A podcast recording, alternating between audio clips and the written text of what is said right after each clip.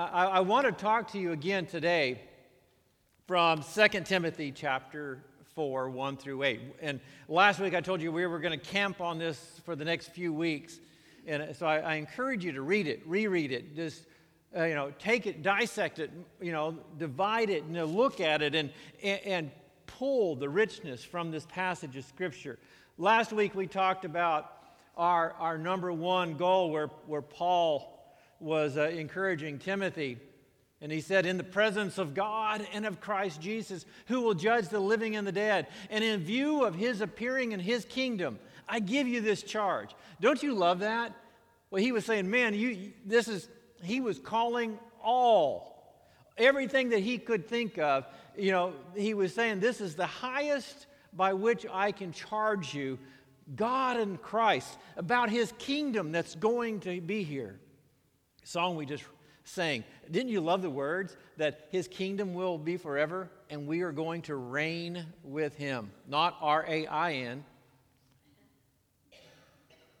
but R E I G N, reign with him. That means that you are rulers. I'm going to let that sink in for a moment. You are a ruler with Christ you will reign with him. When the Bible says that we will be kings and priests, what are kings and priests? Is not a king a civil leader? Is not a priest a spiritual leader? We will rule and reign with Christ in a physical kingdom on this earth. Does that get you excited? You get to push people around. it won't be that way. It won't be that way. Well, but Paul was speaking to Timothy and he said, Man, this is going to happen. I, am giving you this to, to remind you, man, that, that this is going to happen in the light of the fact that this is going to be reality, that Christ's kingdom is going to be established. He said, Preach the word and gave us gave us ways to do that and how to be prepared in season and out of season. And, and, and I mentioned last week that our primary purpose was to preach the word, to share the good news of the gospel of Jesus Christ. But then Paul goes on and explains why, and that's where I want to go today. He said in verse 3, he said, For the time will come when men will not put up with sound doctrine Instead, to suit their own desires, they will gather around them a great number of teachers to say what their itching ears want to hear. So here's, here's Paul, and, he's saying, Timothy, you really need to focus on the word. You need to focus on the gospel. You need to understand what you believe, and you need to stand on what you believe and be solid and don't move. Set your mind like a flint. Preach the Word of God with love, with compassion, with conviction, but preach the Word of God because there's going to come a time that men will not put up with sound doctrine. Now, Paul had seen it. In fact, if you read in 1 Timothy and in the first part of 2 Timothy, you'll see that there were those that are already moving away from the doctrine of Christ, and they were adding to or removing things from the gospel. And, and Paul had seen that in his time, but Paul lived in a time where he thought that the Lord's return was imminent. And you say, well, how could he be so wrong? Every generation since Christ has believed that Christ's return is imminent. And I really believe that's the beauty of living for Christ. Because when you have Him in here and you're passionate about the Lord. You want to be with the Lord, and you look around and you begin to see how the world is turned from Him. It gives you this longing and desire to be with the Lord. It's one of those things that are, is constantly pressing those that are, that are Christians to, to follow after the Lord, to long for His return. Paul, Paul looked at Timothy and he says, Man, these things are going to happen, that people will want salvation, but they won't really want to follow Christ. I, Dr. Hughes, uh, Pastor Chuck, uh, said uh, last year when he was preaching for us that, and it was a great, great truth. He said, Many people If I get this wrong, you can correct me afterward. If I get it right, just stand up and yeah, praise the Lord. Um, but that, that people follow Jesus from afar, far enough to see him, but not close enough to hear him. See, and the, and the truth is, salvation is free. But being a disciple is costly. Salvation didn't cost you anything, but if you want to follow Jesus, it's going to cost you everything. Jesus said, You can't be my disciple unless you deny yourself, pick up your cross, and follow me. Abraham had to leave everything he had. Joseph had to endure ridicule and shame. Paul had to go through beatings and persecutions and imprisonment and shipwrecks and everything else. And at the end of the day, Paul was the one that said, Hey, I can endure all things through Christ that gives me the strength. But people throughout history have, have had a desire to have holiness without letting the things go in their life that keep them from being holy. Are you with me? So Paul, Paul, is telling Timothy there's going to be times, and, and I believe if you look at history, and I, I love history, but if you look at church history, you're going to see throughout history that there have always been times where people wanted to have God, but they didn't want the things of God. That they wanted the get out of hell free card, but they didn't want to follow the one that had saved them and pardoned them and forgave them. And there is a, a danger in that. The Bible, Paul goes on to say that they will gather together teachers that will tell them what they want to hear. The indictment is not against the teachers, but against those that are gathering together. And they will turn their ears away. They will willingly walk away from what they know to be true, and, and they will bring those that will tell them what they want to hear. And Paul, Paul is telling Timothy, he says, Timothy, man, you got to make sure that you don't fall in this trap. Do you realize that 25% or so of Christianity in America does not believe in hell or believes that it's just a temporary place? And that Jesus is not the only way to get to heaven? Is that sobering? Does that get you? I mean, I myself would think, man, if, if, if hell wasn't real, if hell was just, just something that the Bible talks about, but it's really just an example, it's just a, a, something that's not really going to happen, there's part of me that said, man, I would love to believe that. I would really love to believe that. I would love to believe that everybody is going to heaven. I would absolutely love to believe that every single person is going to heaven. I would love that. But I can't find it in Scripture. What I do find in Scripture is that there is a heaven to gain and a hell to shun. And that, that you and I are called to preach the Word of God in season and out of season, that we are to do it with love and sincerity and with a passion in our heart that we want to see everybody walk through the pearly gates, that we want to see everybody receive the salvation that has been given to us. We want that. I would love to be able to say that, that hell is not a real place, but I can't because the scripture does not proclaim that. And that's one of the things where, where Paul was talking to Timothy. He said, Timothy, there's going to be some great sounding stuff that's going to come along. And it's going to, to make you feel good about yourself and, and good about, about God. And, and, and it's going to make God something that he's really not. And it's going to take the gospel and change it. And he said, Timothy, if you're going to preach the gospel, you have to understand, you have to stay true to the gospel.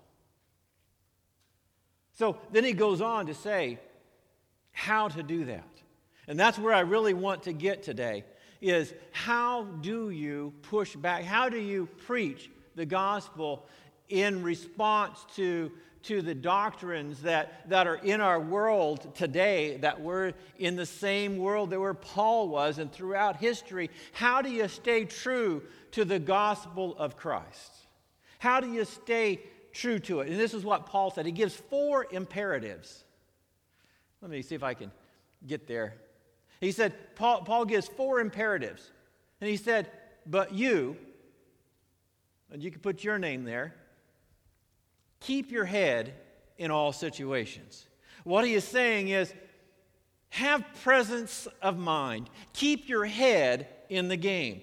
Don't get rattled. Don't get confused. Don't allow uh, great swelling words to influence you. Keep your head in the game. Be aware of your surroundings. Be aware of what's going on around you. Do you realize that how we present the gospel may change? In fact, how we present the gospel over the generations has changed. I'm thankful for that. I don't want to stand on the podium way over here. I'm afraid of heights. But aren't you glad that, that, that the, the, way the gospel has changed? It, it, changes with culture, it changes with time. How we present it changes. And the songs we sing change. There's nothing wrong with that. I mean, anybody up for a Gregorian chant? So, so I don't mind the changing of songs, and I don't mind the, the changing of venue, and I don't even mind the, the changing on how we present the gospel. But the one thing that cannot change, the one thing that, that is, is so, solid and steadfast is the gospel itself. The basic gospel itself can never change. This is what Paul said to the church in Galatia in 1 8. He said, Let's, Let God's curse fall on anyone including myself, who preaches any other message than the one that we told you about. Even if an angel comes down from heaven and preaches any other message, let him be forever cursed. Do you think Paul was serious? You know, and, and here's the thing as Christians, in, in our world today, in our culture today, you know, and, and where in my own personality, I, am I'm, I'm not really an apologist. I, I, I, like to tell everything what, what I'm about. I don't like to say what I'm against because, because I, I'm for Jesus and, and I don't really have to focus on everything that I'm against. But we are in a culture that you are going to have times where you're going to have to stand up and defend the faith. You're going to have, you have those that you're going to come in contact with that are going to tell you that, well, I think that there's a lot of ways to get to heaven. And you're going to need to know the gospel and gospel well enough to be able to articulate to them why that is not true. Scripture tells us in, in book of Revelation that we overcome by the blood of the Lamb and the word of our testimony, what Christ has done for us. A testimony is just telling the truth of how, what's happened to you, what you've seen, what you've experienced. Our responsibility is to know what we believe. Paul told Timothy in, in this same in this same letter in 2 Timothy 2:15 he said, "Do your best to present to God as one approved, a workman who does not need to be ashamed, and who correctly handles the word of truth. There is, there, it, it's our responsibility to correctly handle the word of truth. That's why I always have the passage of Scripture up there, and I always encourage you to, to read and to study because I don't want you to take my word for it. I'm going I'm to up here and I'm going to preach what the Word of God, but I want you to be able to look at it. I want you to be able to see it, and I want you to be able to say, Yes, I see it, I agree with it, amen. Don't take anybody's word for it. Study to show yourself approved unto God. You're not studying to show yourself approved unto men. You're not studying to show yourself approved unto your wife or to your husband or to your children or to your grandchildren or to the person that's sitting next to you in the pew or to your pastor. You're studying to show yourself approved unto God because He gave us His Word. Throughout time, He gave us His infallible Word. And it's, it is our only source for salvation it is the only thing that He has given us. And you say, but we have the Holy Spirit. Yes, we have the Holy Spirit. And I'm strong proponent of the Holy Spirit living and moving and acting in your life. But it's, it's our faith and credence. It's found in the Word of God. There's a lot of other books, and I love to read other books, but the one book that we have that's solid and found, and it's our foundation, is the Word of God. It's our responsibility to know the Word of God. Can I encourage you? I'm going to, I'm to challenge you. I'm going to double dog dare you. Oh, I know. Don't believe everything you were taught. No, I'm, I'm going to preface that. We're going to flesh it out a little bit. My mom, God rest her soul, told us that cleanliness was next to godliness. And I believed it until I read the Bible. And I saw that the apostles didn't even wash their hands before they ate. And I felt so bad because all of those times I was a kid that I shouldn't have washed at all. If I would have known the Word of God, just because we've been taught something doesn't mean that it's correct, doesn't mean it's incorrect either. Study the Word of God. Get into a Bible study with people. Get into, get into a community group. Study the Word of God. Open it up and see what it says for yourself. I loved what, what one of my professors told me when, when I was going through Greek, and, and, and, and he, he said, Listen, he said, Jess, until you understand it yourself, you're always going to be subject to somebody else's interpretation. Until you study it yourself and know it yourself, you'll always be subject to somebody else's interpretation. Open up the Word of God and, and dig deep into the Word of God. And you say, well, well, are there, are there things that I, that I could believe that may not be right, but, but will keep me, that I'll still go to heaven? Yeah, absolutely. I know a lot of people that, that have a little different doctrine or belief that I do. I still believe they're Christians. Okay? Uh, if you, you've known me well enough to know that, uh, that I personally am not a cessationist. I do not, I believe in the gifts of the Spirit. I believe you can find them in the Word of God. I believe you can find them in the presence of this congregation. So I don't believe that they ended with the apostles. I believe that God still heals. I believe that God still blesses. I still believe in the, in the fruit of the Spirit. I believe in the gifts of the Spirit. I believe it's all there. But it, I have a lot of friends that don't. And I believe that they're Christians. And I believe that they're going to go to heaven. But I also believe that they're missing out on some amazing things that God has for them if they would just look at the Word. Now, that's me, and I, I heard it got a holy hush came in here. That was my own person. That's my own my own uh, personal theology. If you want to disagree, that's fine. You can be wrong. I don't care. Um, But Paul said, Paul told him, he said, listen, keep your head in all situations. Know the Word of God. Make sure you know the Word of God. Study it, endure. Then he goes on to say, endure hardship. Endure hardship. I hate enduring hardship. I wanted to quit so many times yesterday because I knew I was going to hurt the next day, but my ego would not allow me to do that. Stand, what Paul was saying is look, endure hardship because you're going to have to stand against the backlash of those that, that have turned from the gospel or those that disagree with the gospel, that those that don't agree with what, what I have taught and what you, what you believe. You're going to have to stand, and you're going to have to stand with love and with devotion to God and to man. Because we don't fight people,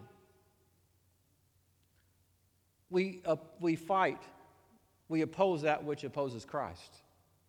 But we never fight against people.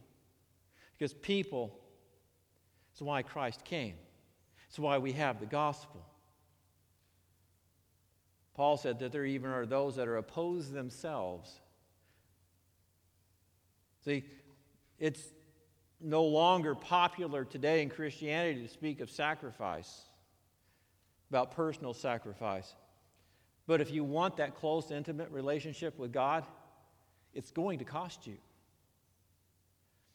Uh, I would encourage you to read the book by Dietrich Bonhoeffer on costly grace because he talks about the difference between costly grace and cheap grace. Cheap grace is simply this that, oh, I believe that Christ died for me and I asked him to forgive me of my sins and I'm not changing a thing in my life. I'm just going to keep on going and I, the grace of God's going to take care of it. Costly grace is when the believer realizes how significant and how important it is and how much of a sacrifice Christ gave, not just dying on a cross, but leaving heaven and becoming humanity and dying on a cross, ridiculed and shamed by the ones he created himself. And when you realize how great of a cost grace really is. It will challenge you and motivate you to change, to say, God, create in me a right heart and renew a right spirit in me. I don't want to do those things that the carnal nature wants, but I want to follow you. It's our view on grace. There is you're going to face that challenge in our culture today of cheap grace. I wasn't going to speak on this, but I'm going to preach on it anyway. There, there are many around you that will that, that are just living for God on, woo, I can do whatever I want. And, you know, and they're, and they're belittling and demeaning and, and demoting the grace of God. They're making it as something that I just receive and I do what I want. But the Bible is very clear when you understand what grace costs. That's why the scripture says, come out from among them and be separate, says the Lord. There's something in us when we understand the value of the grace of God. You will not want to run with those in excess as you used to, but they're going to wonder what's happened in your life. Does it mean that you're going to be perfect? Absolutely not. I have a halo that I prop up on my horns.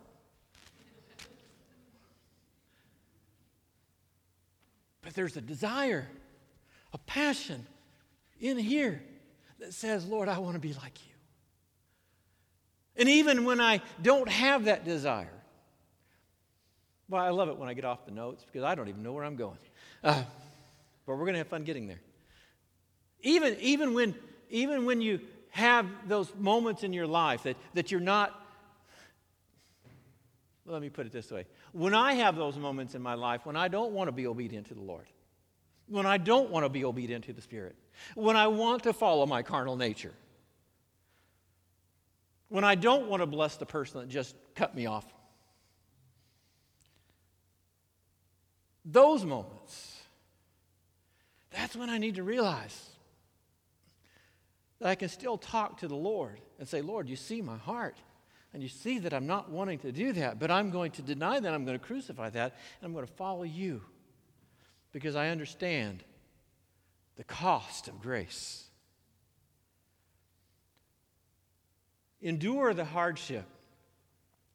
Endure the hardship.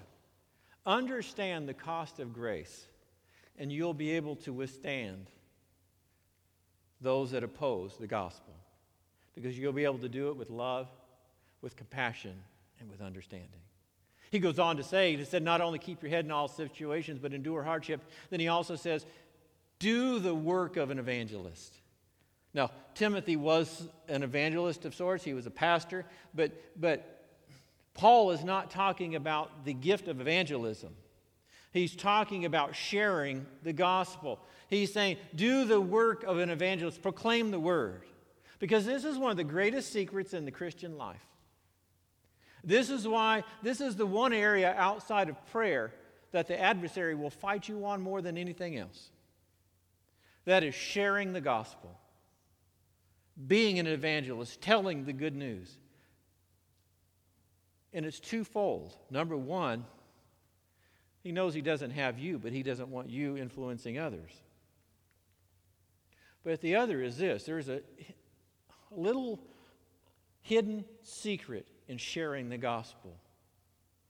When you share the gospel in love, when you share it with compassion, with you, when you share it with the love of Christ in your heart, it transforms you. It helps you. The strongest I am as a Christian is when I am sharing the love of God with somebody else because it reminds me of where I was and where I am and who I am and where I'm going. And it transforms me. It gives me spiritual strength on the inside to resist the adversary in my life. When you share the gospel, something amazing transpires in you. You get this boldness. And it's like I told you last week in Acts 4, where, where Peter and John came back and they said, Man, they don't want us to preach in the name of the Lord. And they, they didn't start praying for, for God to secure them or bless them. They said, Lord, give us boldness that we can share your word. Something happens in us when we step out of our comfort zone and begin to, to share the love of God. And you can say, Well, I don't know the four laws, of, and, and, and I don't know Roman Road. Those are just ways that you can share. Just tell them what Jesus has done for you.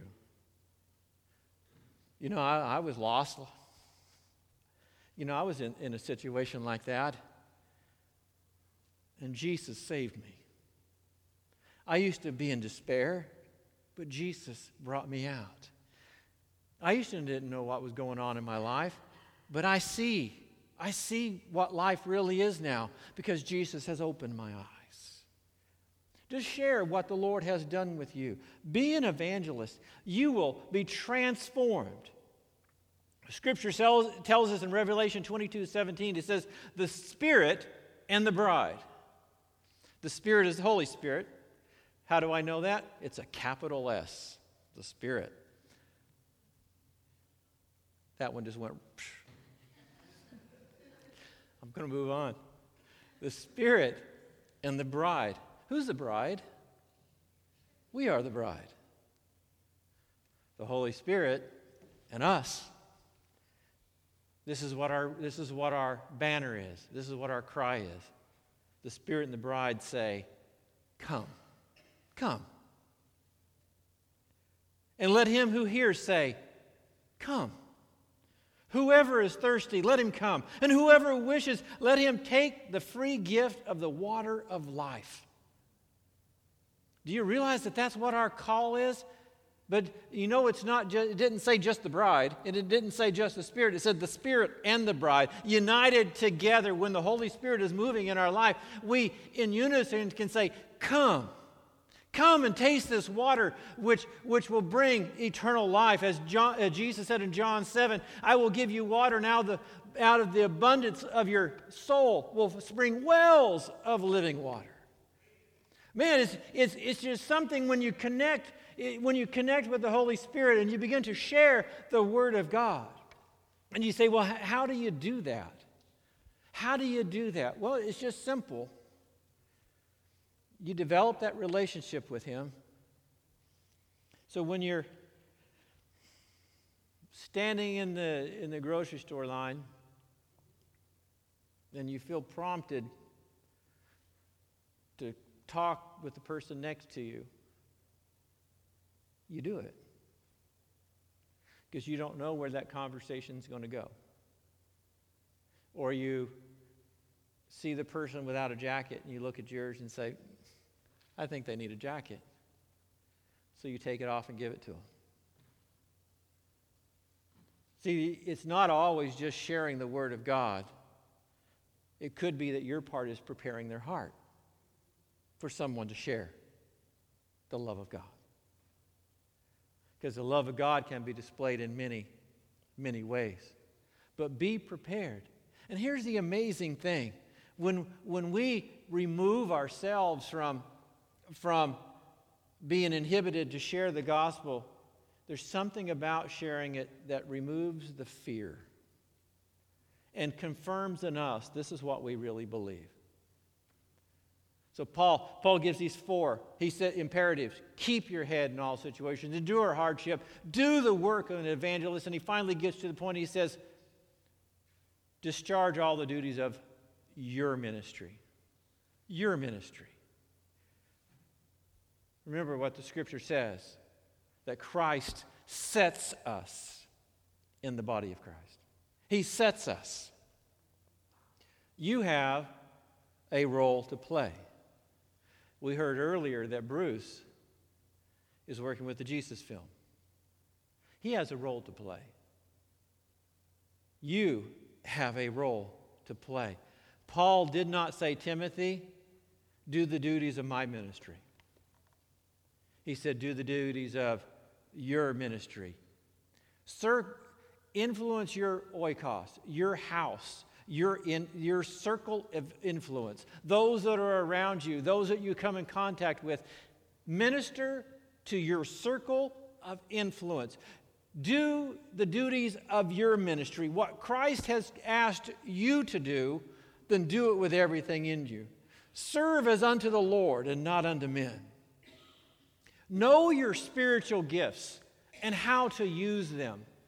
Know what Christ has called you to do. Believe that you can accomplish it through Christ because Christ always calls us to things that we cannot do on our own, that always requires us to depend on the Holy Spirit. But we can have confidence that if Christ has called us, He has already enabled us, and there's nothing that He has called us to do that will not be accomplished if we trust in Him. He said, Timothy, discharge the duties of your ministry. Minister to those inside the congregation, minister to those outside the congregation. Do you know what Christ has called you to do? And you say, Well, I don't know if I have a calling. Yes, you do. I, I, I spoke a, a, a, series several years ago, and you're going to love the title. It was this Why Aren't You Dead Yet? And I wasn't looking at him like, hey, why aren't you dead yet? The whole premise is you're not dead because when God's finished with you, you'll go home to be with the Lord. But while you're here and while you're breathing, you have a work to do. You have a place in the ministry. I'm going to ask our praise team to come back. And as they come back, I'm going to ask you to stand with me if you would. I had this week, one of my very best friends and one of my mentors, one of my heroes in the faith, passed on at 92. And uh, I want to share a little bit about Reverend Roy Thomas. He grew up, his pastor was A.W. Tozer.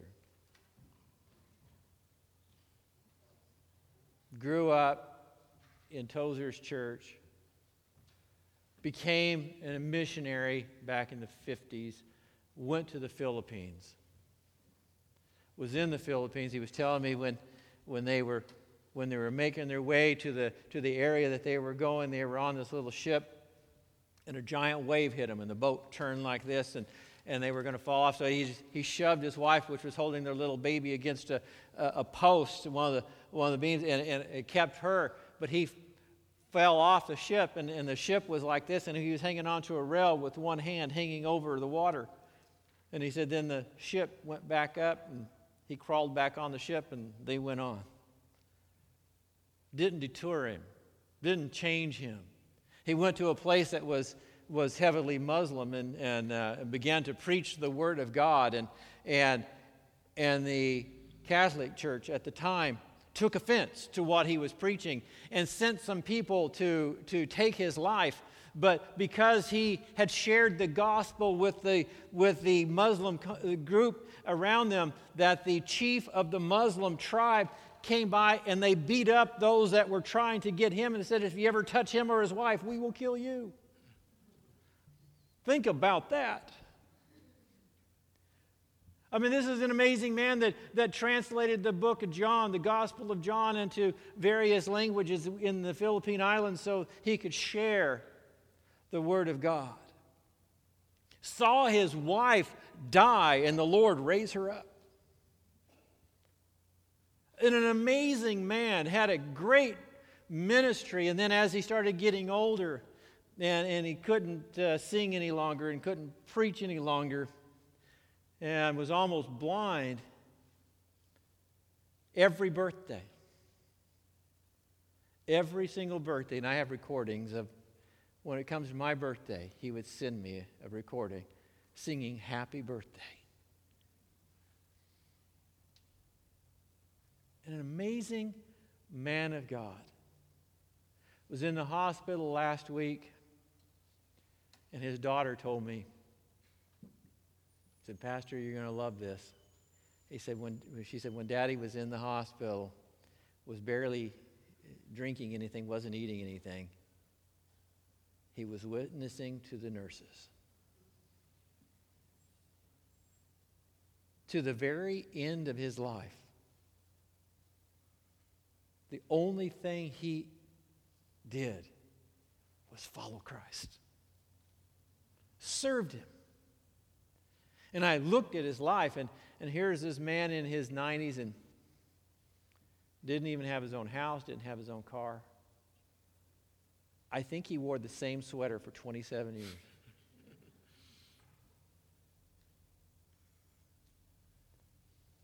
But a hero of the faith a great man of God because he kept his head in all situations. He endured the hardship.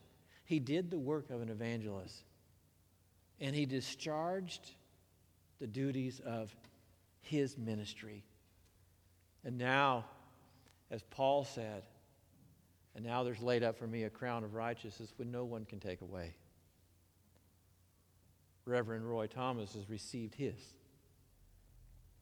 But if he was here today, I know what he would tell me. I know what he would tell you. He would say, Keep the faith. Do what the Lord asks you to do. Do it with love and with grace. Because it's not about us, it's about Him. Can I encourage you today? keep your head. Be aware of what's going on around you. Know what the gospel is. Know, know what the scripture is. And if you're faced with opposition, endure it. Endure it with love. Endure it with grace. Endure it with mercy.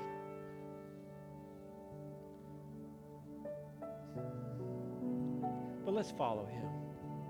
Do the work of an evangelist. But let's let's know what the Lord has asked us to do, and let's do it with everything in us, can't we? I will trust. Uh, trust me. I promise you.